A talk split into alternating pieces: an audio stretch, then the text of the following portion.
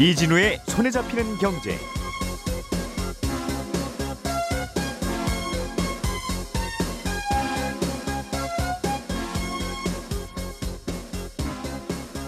안녕하십니까 이진우입니다.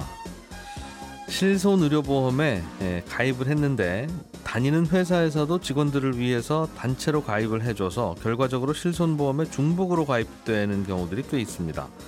내년부터는 어, 개인이 가입한 보험이든 단체 보험이든 둘 중 하나를 선택해서 어, 개인이 가입을 중단할 수 있도록 제도가 바뀐다는군요. 오늘은 이 소식을 먼저 좀 들어보겠고요. 어, 한국전력공사가 사상 최대 적자를 줄이기 위해서 몇 가지 자구책을 준비 중입니다. 어떤 내용인지 효과가 좀 있을지도 들어보겠습니다. 중국에서 코로나19 확진자가 또 늘어나면서 주요 도시들의 봉쇄가 다시 잇따르고 있다는 소식 그리고 어, 글로벌 컨테이너 운임이 빠르게 계속 내리고 있다는 소식도 어, 중요한 소식인 것 같습니다. 함께 챙겨 들어보겠습니다. 9월 5일 월요일 손에 잡히는 경제 바로 시작합니다. 오늘의 뉴스를 프로파일링 합니다.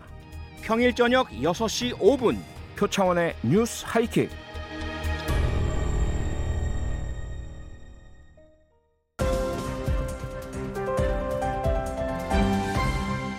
이진우의 손에 잡히는 경제. 예, 박세훈 작가님 음, 부터 시작을 해 보죠. 오늘은 어, 박세훈 작가님과 그리고 나수지 기자님 두 분만 먼저 시작을 좀 해보겠습니다. 확 작가님. 네. 중국 정부가 어, 중국의 대도시들을 봉쇄를 하기 시작했어요. 예. 근데 오늘 준비한 소식 듣기 전에 예. 기상청을 잠깐 연결해서 아, 현재 예. 태풍 상황 어떤지 먼저 좀 들어봐야 될 것 같습니다. 음, 알겠습니다. 이효은 리포터 기상청에 연결이 되어 있습니다. 네, 현재 태풍 흰남노가 오전 7시쯤 매우 강한 세력을 유지한 채 서귀포 남남서쪽 약 460km 해상에서 제주도를 향해 북상하고 있습니다. 태풍의 최근접 시기는 내일 이른 새벽에 제주도에, 내일 아침에 경남 해안에 상륙해 내일 오후에는 동해상으로 빠져나갈 것으로 예상돼서요. 제주도에 현재 태풍특보가 발효됐고 오후에는 남부지방에도 내일 새벽엔 경기 남부와 강원도까지 차츰 확대되겠습니다. 가장 강한 바람이 불 때가 제주도는 오늘 오후부터 내일 아침 까지, 남부지방은 오늘 밤부터 내일 오전까지, 중부지방은 내일 새벽에 유의하셔야겠습니다.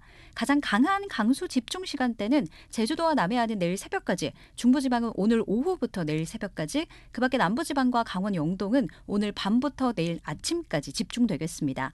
내일 오전까지 강수량 전국에 100에서 300, 제주 산지 많은 곳은 600 이상, 남해안, 경상 동해안, 제주도, 지리산 부근, 울릉도와 독도는 400mm 이상 내리겠습니다. 날씨였습니다. 네. 음, 우리 태풍 소식도 중요한데 중국 코로나 소식부터 먼저 들으려고 그랬어요. 예.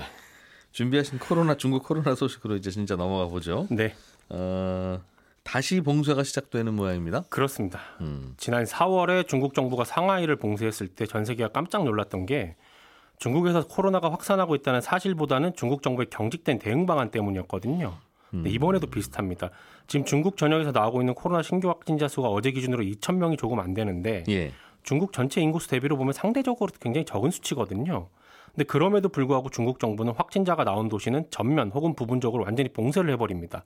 음, 이번에 봉쇄가 된 곳 중에 대표적인 곳이 인구 2,100만 명의 청두인데 이 동네에 도요타, 폭스바겐, 폭스콘 이런 공장들이 몰려 있고요. 네. 선전 같은 대도시가 봉쇄가 됐거든요. 음, 근데 이런 곳들이 봉쇄가 되고 그 봉쇄가 길어지면 아무래도 중국 경제가 냉각기로 접어들 수도 있습니다. 예. 물론 인플레이션이 지금 전 세계적으로 걱정인 상황이라서 중국 경제가 냉각기를 가지게 되면 원유라든지 아니면 다른 원자재 수요의 감소로 이어지니까 원자재 가격을 일시적이나마 안정시키는 면이 있을 수도 있습니다. 예. 그러나 앞서 말씀드린 청두의 사례처럼 세계 주요 생산 기지들이 대부분 중국에 몰려 있기 때문에 음, 중국이 봉쇄가 되면 궁극적으로는 인플레에 대한 우려를 더 자극하는 그런 요인이 되기도 해서 걱정되는 올해 뉴스입니다. 상반기에 있었던 일이 또 일어날 것 같다 전 세계적으로. 그렇습니다. 음, 뭐가 없고 뭐가 없고 왜 없는지 보면 중국이 폐쇄돼서 그렇다고 하고. 그렇습니다. 궁금한 건 네. 뭐 코로나는 중국에서만 퍼지는 게 아니잖아요. 그렇죠. 근데 또 지내다 보면 어쩔 수 없다 싶어서 방역 기준을 좀 완화하기도 하는데 네, 대부분이 지금 그렇게 완화하는 추세로 가고 있긴 하죠. 유독 중국 정부만 이렇게 강하게 기준을 가져가는 이유가 혹시 어떤 걸로 추측되고 있습니까? 속내야 알 수는 없습니다만 지금 나오는 가장 강력한 해석은 시진핑 국가주석의 세 번째 연임 때문이라는 겁니다. 다음 달 중순에 중국에서 중국 최대 정치 행사인 공산당 대회가 열리는데 여기서 앞으로 5년간 중국을 이끌어갈 지도부를 결정을 하거든요. 예. 근데 이번 당 대회에서 시진핑 주석의 3년인 여부를 확정짓게 될 예정입니다. 그게 코로나하고 무슨 관계가 있어요? 무슨 상관이 있냐면 예. 그동안 시진핑 주석이 중국 내 코로나 확진자랑 사망자가 미국이나 다른 서구 국가들보다 적다는 걸 내세우면서 음, 보아라 중국식 사회주의 체제가 서구 민주주의보다 우월하다 이렇게 주장을 했었거든요. 그러니까 방역이 잘 되고 있다라는 걸 보여주는 게 시진핑 주석이 연임 명분으로 내세운 핵심 아. 성과인 겁니다. 그걸 그렇게까지 연결시켜 놨군요. 그동안. 그렇습니다. 음. 그러니 이런 지금 제로 예. 코로나 명- 정책을 폐기해서 확진자가 늘어- 늘어나는 걸 볼 수가 없는 상황인 거죠. 본인 말이 앞뒤가 안 맞게 되니까. 그렇습니다. 음. 그런데 방역 조치를 지금처럼 강하게 하면 경제에 미치는 영향이 크거든요. 당장 지난 4월에 상해 봉쇄했을 때 중국 경제가 바로 타격을 입었잖아요. 예. 그러면서 전 세계 경제도 타격을 입었고 그때 입은 타격을 이제 하반기에 회복을 하려고 하는 시기가 지금인데 핵심 대도시인 선전하고 청두의 봉쇄가 장기화되면 하반기에도 경제적인 타격은 불가피합니다.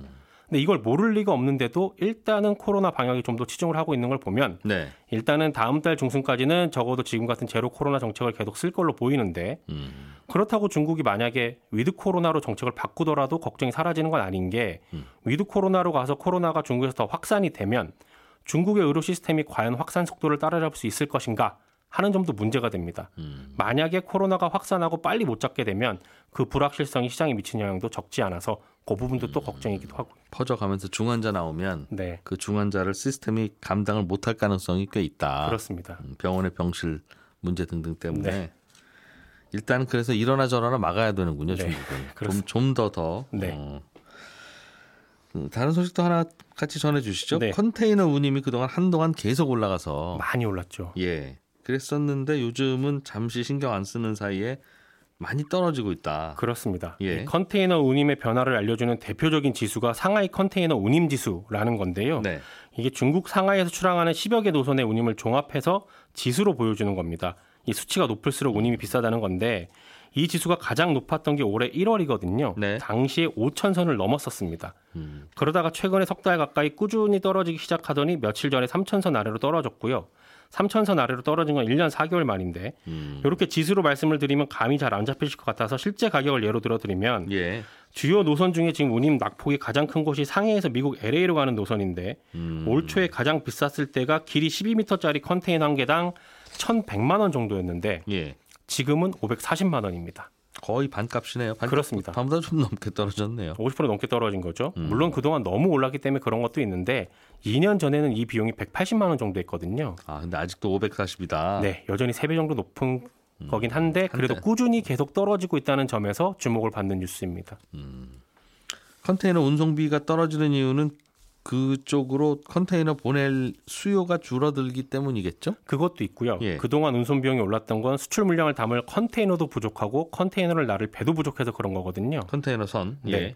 그러니 해운사 회사들이 부르는 게 값인 시장이 형성이 됐던 건데 음. 그렇게 된 대표적인 이유가 항만에서 일하는 근로자들이 부족하다 보니까 항만이 잘 안 돌아가서 그런 겁니다. 빨리빨리 빈 박스 빼주고 해야 되는데 그게 잘 안 된다. 그렇죠. 예. 근로자들이 코로나에 걸려서 일을 못하게 된 것도 있고 좀 더 안정적인 직장을 사- 찾으려는 수요도 늘고 음. 그러다 보니 항만에서 컨테이너를 제때 못 내리고 그러다 보니 배들이 항구 밖에서 오랜 시간 대기를 해야 됐던 건데 어, 이제는 그 항만이 예전만큼은 아니지만 그래도 어느 정도 돌아가기 시작하면서 대기 시간이 예전보다 좀 짧아졌어요. 예. 일례로 연초만 해도 컨테이너를 운송할 배 예약하는 것도 힘들었거든요. 음. 화물선을 예약을 해도 컨테이너 선적하고 운송하고 하역하고 하는데 최소 한 달 이상은 걸렸습니다. 그리고 항구에 도착해도 뭐 지금 몇 주일째 계속 우리도 못 들어가고 떠 있어요. 뒤에 번호표 뽑고 줄 그렇죠. 서세요. 한달 넘게 둥둥. 떠 있는 일도 예사였는데 지금은 선적부터 하역까지 20일 정도면 됩니다. 이게 바이든 정부가 항만 운영을 기존 17시간 가동하던 거를 24시간 풀 가동하는 걸로 긴급 조치를 했던 영향도 있고 예. 항만 근로자들이 다시 는 것도 있고 앞서 말씀하셨던 것처럼 수요가 좀 준 것도 있는데 이게 바로 그 중국의 코로나 봉쇄 영향도 좀 있는 거거든요. 공장이 안 돌아가니 공장이 안 돌아가고 배가 잘 안 다니게 된 겁니다. 미국으로 보낼 물건조차 없다. 그렇습니다. 음. 그리고 어제 제가 이쪽 관련 일을 하고 있는 분하고 통화를 좀 해보니까 이런 이유도 있다고 합니다. 재작년부터 컨테이너 운임이 올라가다 보니까 중소 해운사들이 배를 빌려갖고 너도 나도 운송 경쟁에 뛰어들었다는 거예요. 예. 그러다 보니까 경쟁이 치열해졌고 그 결과로 운임이 내려가는 측면도 있다는 겁니다. 음. 다만 지금부터가 사실 연말 앞둔 성수기거든요. 예. 이제 크리스마스 앞두고 물동량이 늘어나는 시기고 중국이 10월 달에 정치 행사를 마- 마친 후에 대도시 봉쇄들을 풀게 되면 음. 그래서 지금부터 다시 물동량이 늘어나게 되면 운송 비용이 어떻게 움직일지는 지켜봐야 할것 같습니다. 다시 또 올라갈 수도 있겠다. 그렇습니다. 알겠습니다. 이게 컨테이너도 실어 나르는 게 주로 우리나라 배- 우리나라 화물만 다른 나라로 실어 나르는 게 아니라 네. 우리나라 세운사들이 외국의 화물을 외국으로 실어 날라주는 일을 굉장히 많이 하더군요. 많이 하죠. 예, 그러다 보니 이게 그동안 짭짤한 이른바 외화 벌이 수단이었는데 그렇습니다. 올 상반기에 이걸로 한 14조 원 정도를 수입을 그렇습니다. 그러니까 경상수지 적 흑자의 한 반 정도를 이 친구가 네. 했다는 거예요. 그렇습니다. 그런데 이렇게 가격이 내려가고 이제는 좋은 시절 다 갔어요. 이렇게 되면 네. 야 우리나라는 달러 어디서 벌어오냐 이제 이제 하는 걱정도 어, 하게 되는 하게 되죠. 그런 영향을 주게. 되고요. 오늘 예. 아침에 나온 보도 보니까 지난달 외환 보유액이 그 전달보다 좀 줄었던데 이것도 좀 신경이 쓰이는 요즘 계속 상황이긴 합니다. 환율 오르니까 저 위에서 자꾸 찬물 붓느라고 달러 쓰고 있겠죠. 그렇습니다. 음, 정부가 네. 요즘에는 달러가 참 그, 부족하기도 하고 아쉽기도 한데 그런 면도 좀 있겠어요. 예. 김현우 소장님, 네. 실손보험에 개인적으로 가입을 일- 먼저 했는데 네. 회사를 입사하니까 회사가 좋은 회사라서 회사에서 직원들 실손보험을 그냥 가입을 해준다고 하더라. 네, 네. 아, 나는 그럼 괜히 보험 하나 가입했나 보네. 음. 라고 할때 예.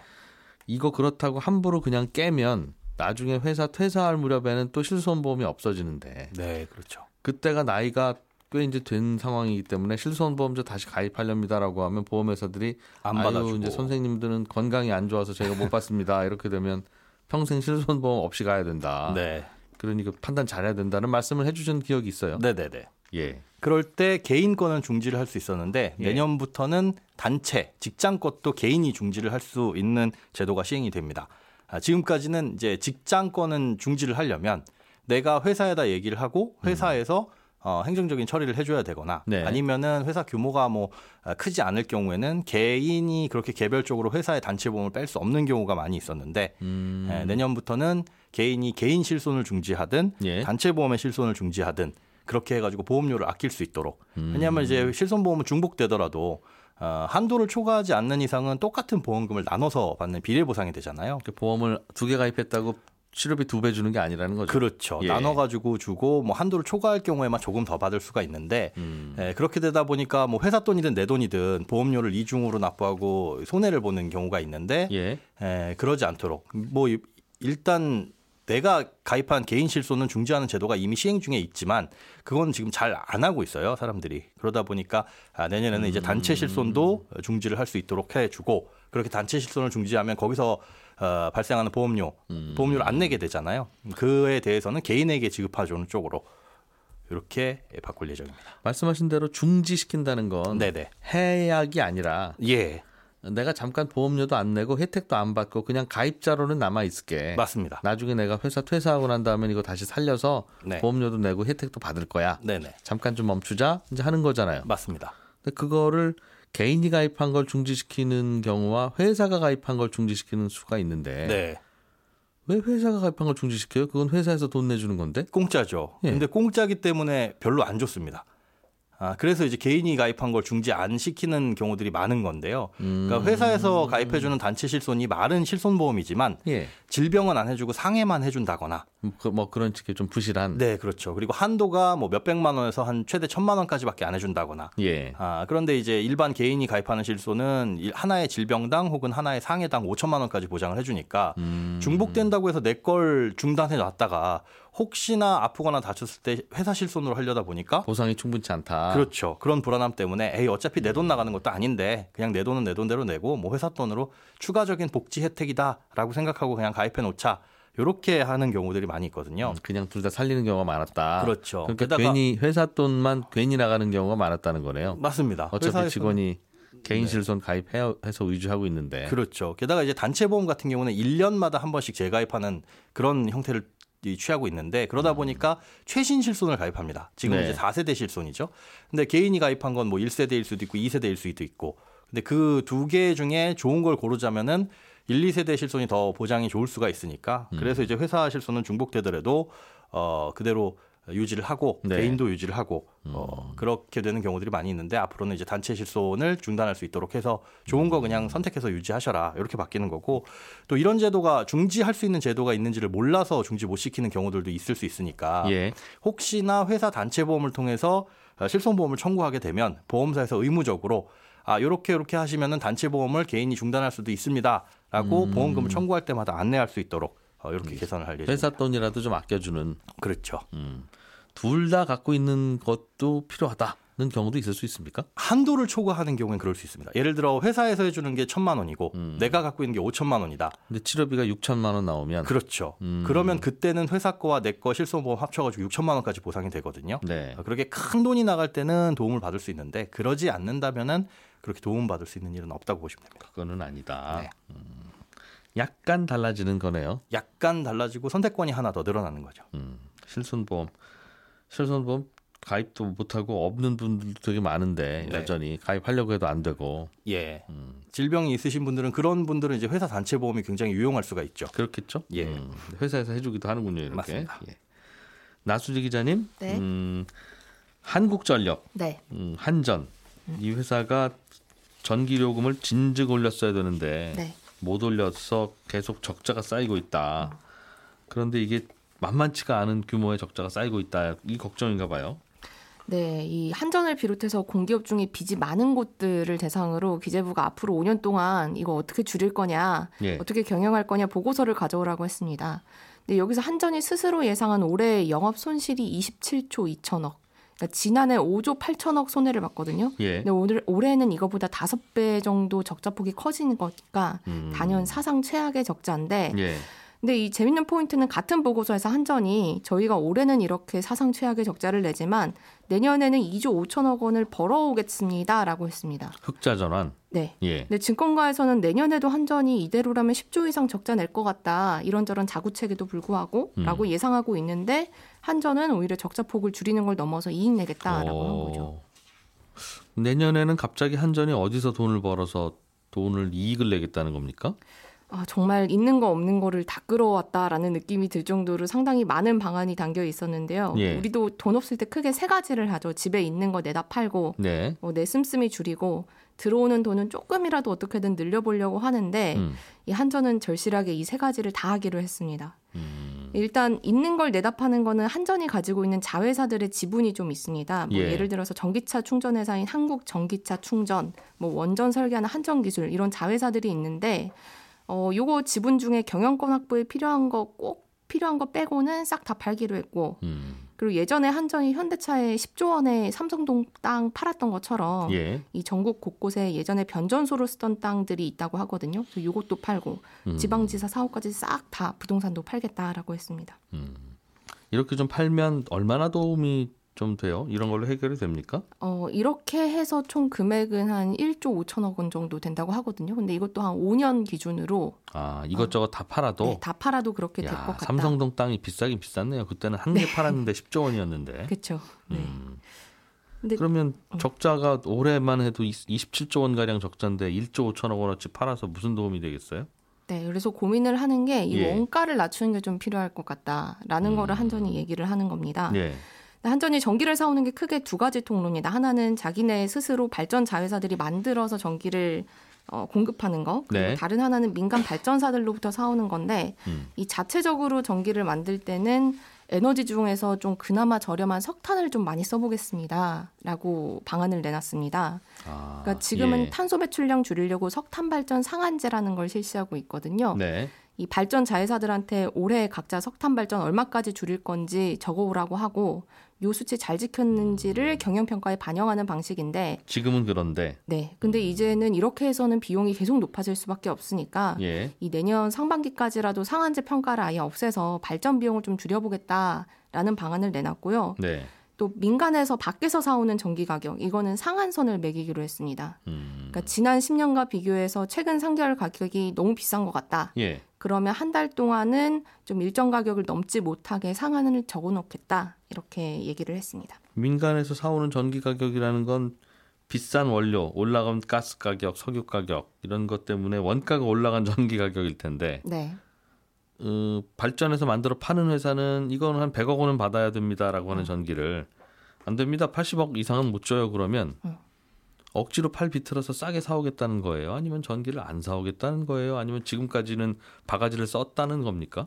어, 여러 가지가 섞여 있는데 이 예. 사오는 가격이 원료가 석탄 발전으로 싸게 발전을 했다고 해도 어, 가격은 가장 비싼 발전, 그러니까 LNG 발전의 가격만큼 주고 한전이 사오게 되어 있습니다. 음. 그러니까 이것 때문에 어, 약간 한전이 바가지를 쓰는 것이 아니냐라는 지적들이 일부에서 있었던 것도 사실이고. 그러나 그런 제도를 만들어준 이유는 발전 회사들이 그렇게 이익을 남길 여지를 남, 만들어 놔야 전기를 만드는 원가를 스스로 줄일 노력을 하지. 네. 싸게 만들면 싸게 사가고 비싸게 만들면 비싸게 사가면 에이 우리는 그냥 알아서 전기는 아무렇게나 만들자가 되니까 네.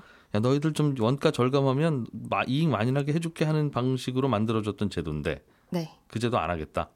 네, 그렇습니다. 그러니까 음. 그런 면에서 보면 이거는 어차피 한전에서 생길 적자를 예. 민간 어, 발전사들에게 떠넘기는 음. 것이다라는 비판도 여전히 공존합니다. 음, 그렇군요.